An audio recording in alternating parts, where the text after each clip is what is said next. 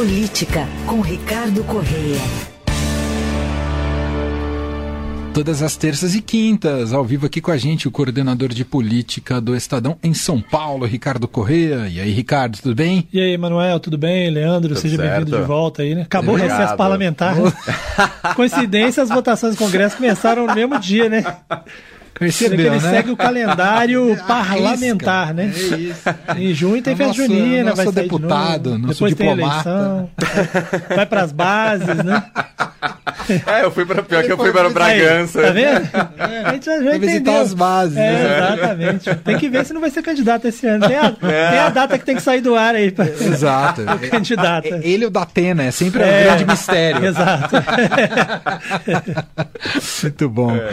Bom, começar falando ainda dos desdobramentos, todas as repercussões da fala do Lula, né, a fala é, que causou essa crise diplomática com Israel e que tem repercussões não só externas, mas também internas e no ambiente político interno, até com pedido de impeachment de Lula. O que, que você destacaria para a gente, Ricardo? Pois é, do ponto de vista interno, a gente tem que separar as coisas que de fato são preocupantes e prejudiciais demais ao governo, né? E aí fazendo essa análise política, daquelas que são também um pouco de jogo da oposição e que não vão dar em muita coisa.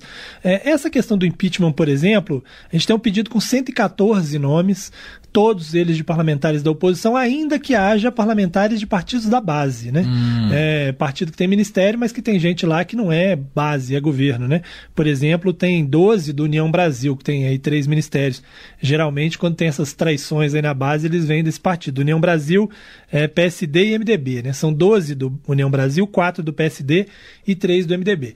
Mas, considerando que já são parlamentares de oposição, é, esses 114 nomes estão ali meio dentro daquilo que o governo tem ali de oposição, né? Então, evidentemente que o impeachment não daria em nada. Arthur Lira não iria apre é, apreciá-lo e aceitá-lo, mesmo que aceitasse, isso não iria uh, vingar do ponto de vista político. Ou seja, o Lula não vai cair por causa disso. Mas é, tem outras é, implicações é, políticas, da política interna, que essas sim são mais preocupantes para o governo. Né?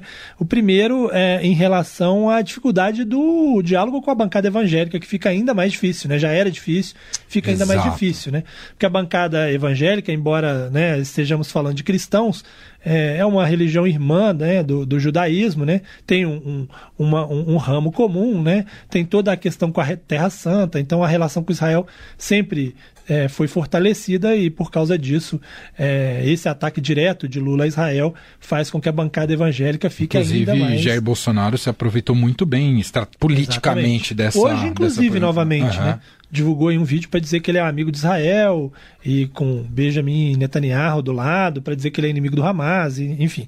Então tem esse, essa dificuldade do diálogo com os evangélicos, inclusive no próprio Congresso, no momento em que o governo tem várias coisas importantes para aprovar, né? Então você tem mais dificuldade de negociar com essa bancada, considerando esse, esse aspecto, né? Além do que gasta um tempo, né, que deveria ser gasto para fazer articulação política, né? A reunião ontem, por exemplo, teve uma reunião do Lula com, com, com o chanceler e debate no dia todo, né, de como é que agir. É um tempo que ele poderia estar negociando com os líderes, discutindo as votações no Congresso. Então também tem esse fato. E tem o próprio fato de que ele dá à oposição, e no caso especificamente ao ex-presidente, é, discurso, né? Para esse evento, por exemplo, do Exatamente. domingo. Exatamente. Né? Bolsonaro vai usar isso cada vez mais dentro desses discursos, vai, vai usar, muito provavelmente nós teremos é, no domingo um monte de bandeiras de Israel lá no, e, e os discursos serão usados isso, né? Para dizer, ah, dizer não... que é um governo alinhado com terroristas. Exato. E aí ele, ele mescla um pouco é, do objetivo do evento em si, que é fazer uma defesa dele nos processos judiciais em que é acusado de golpe de Estado, para dizer que ele representa algo maior, que é uma liberdade, que Lula né, fere ao defender terroristas e tal. Então, assim, ele dá um discurso para o Bolsonaro, certamente politicamente isso é, é ruim, né? Então, esses aspectos políticos é, fazem muita diferença. Há algumas pesquisas já né, que foram que foram uh, apurar aí nos bastidores aí o que, que, que as pessoas estão pensando do, dessa, uh, dessas frases e, foi, foi um resultado muito ruim né, para o governo, né? porque ainda que haja de fato ali reparos a se fazer ao, ao que Israel faz na, na faixa de Gaza, né, parece que há uma preocupação humanitária que é de grande parte do mundo, de fato, uhum. é, o, a comparação específica com o Holocausto é, chocou as pessoas, a maioria das pessoas, né, não só aqui no Brasil, mas externamente, mas em especial é, o público brasileiro. Né. É, cometeu um erro muito grave. Agora, tem dobrado a aposta, né, Ricardo? Não tem sinalizado que possa recuar, que possa é. pedir desculpas.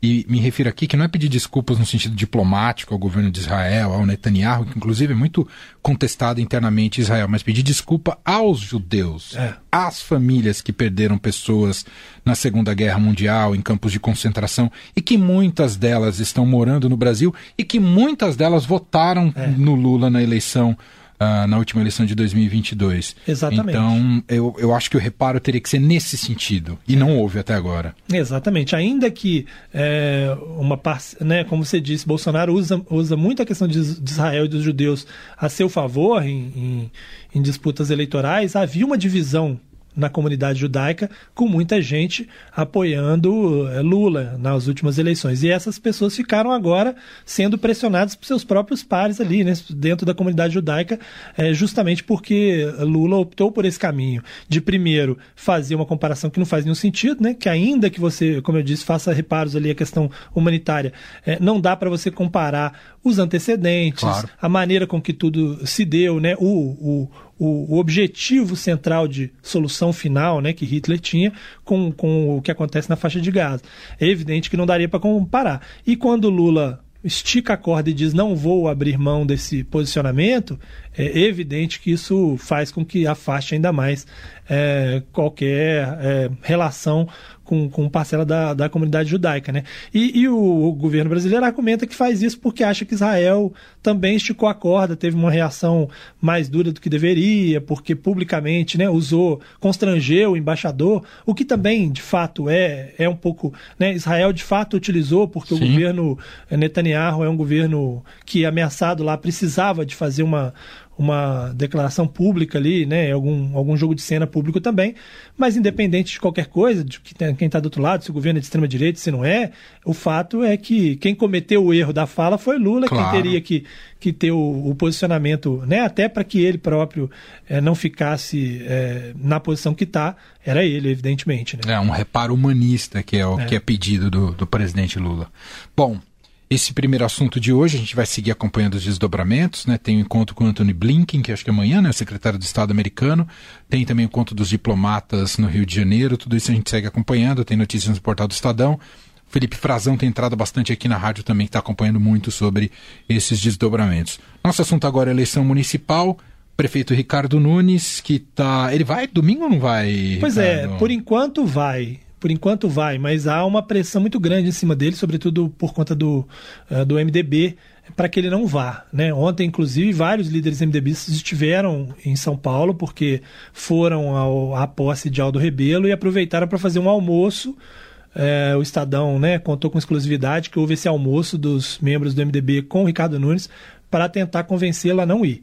A decisão final vai ser dele, mas a ponderação deles é a seguinte: olha, você está se apresentando como candidato de centro, como uma frente ampla, inclusive fez o evento do Aldo Rebelo é, se transformar numa demonstração de frente ampla, que tinha gente ali, líderes do PSD, né? o Kassab estava, o Ciro Nogueira, presidente do PP, é, o próprio grupo do Aldo, né? que é um grupo que está um pouco mais à esquerda, é, pessoal do Solidariedade, é, você junta todo mundo e, e vários políticos do MDB para dizer que você é uma frente ampla.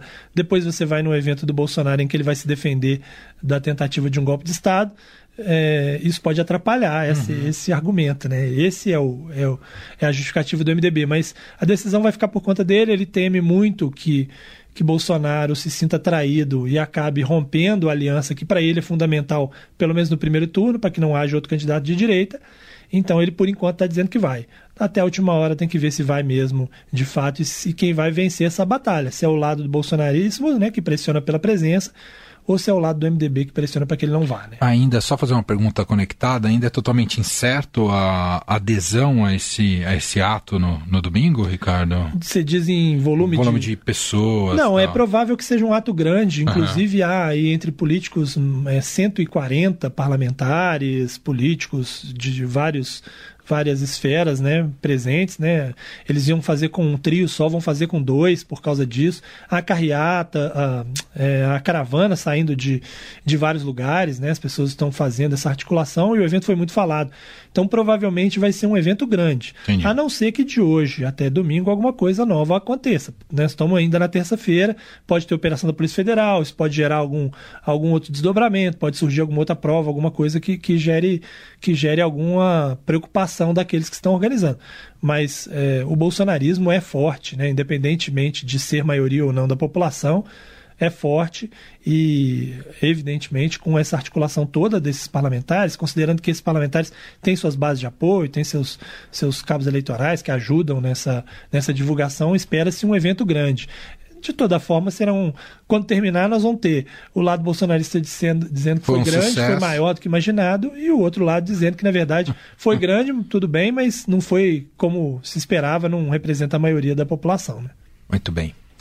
Ricardo Correia volta com a gente na quinta-feira. Tem, tem Fluminense essa semana? Tem Fluminense? Não tem compromisso fora. internacional? Ele ficou, é verdade. Ele ficou ofendido Olha que eu perguntei Nossa, se tem. Não, eu tô voltando de férias, eu tô é. por fora ainda. É não, contra. Temos a Recopa. que... A Recopa. Primeiro jogo, né? É Mas quinta-feira, vocês podem perguntar o placar é na quinta. Porque ah, vai então ser tá bom. Quinta LDU, né? É, exatamente. Contra é, não precisa, então tá bom. Primeiro jogo é lá? É aqui. Primeiro jogo é lá na altitude. Também não precisava lembrar disso. Não precisa lembrar nem do adversário não, nem do local, né? Essa equipe do, do Fluminense. Jogo, sim, né? Essa equipe do Fluminense que é sub-40 é, na altitude. Na altitude, né? Não será fácil, né? Não. E não tem o John Kennedy, né? Que tomou o vermelho naquele lance da final, não né? Acredito. Da Libertadores, né? Quando ele abraçou os torcedores. É. Então ele não joga. Mas Dá é bom que bronca. guarda pro Fla-Flu. no fim de semana é tem Fla-Flu. Fla e depois jogo de volta da LDU semana Exatamente. que vem já, E né? depois outro clássico contra o Botafogo. Meu Deus. Nossa, que sequência. Cari... Federação Carioca nos prejudicando. Né? Mas esse é outro assunto. um abraço. Um abraço. Valeu.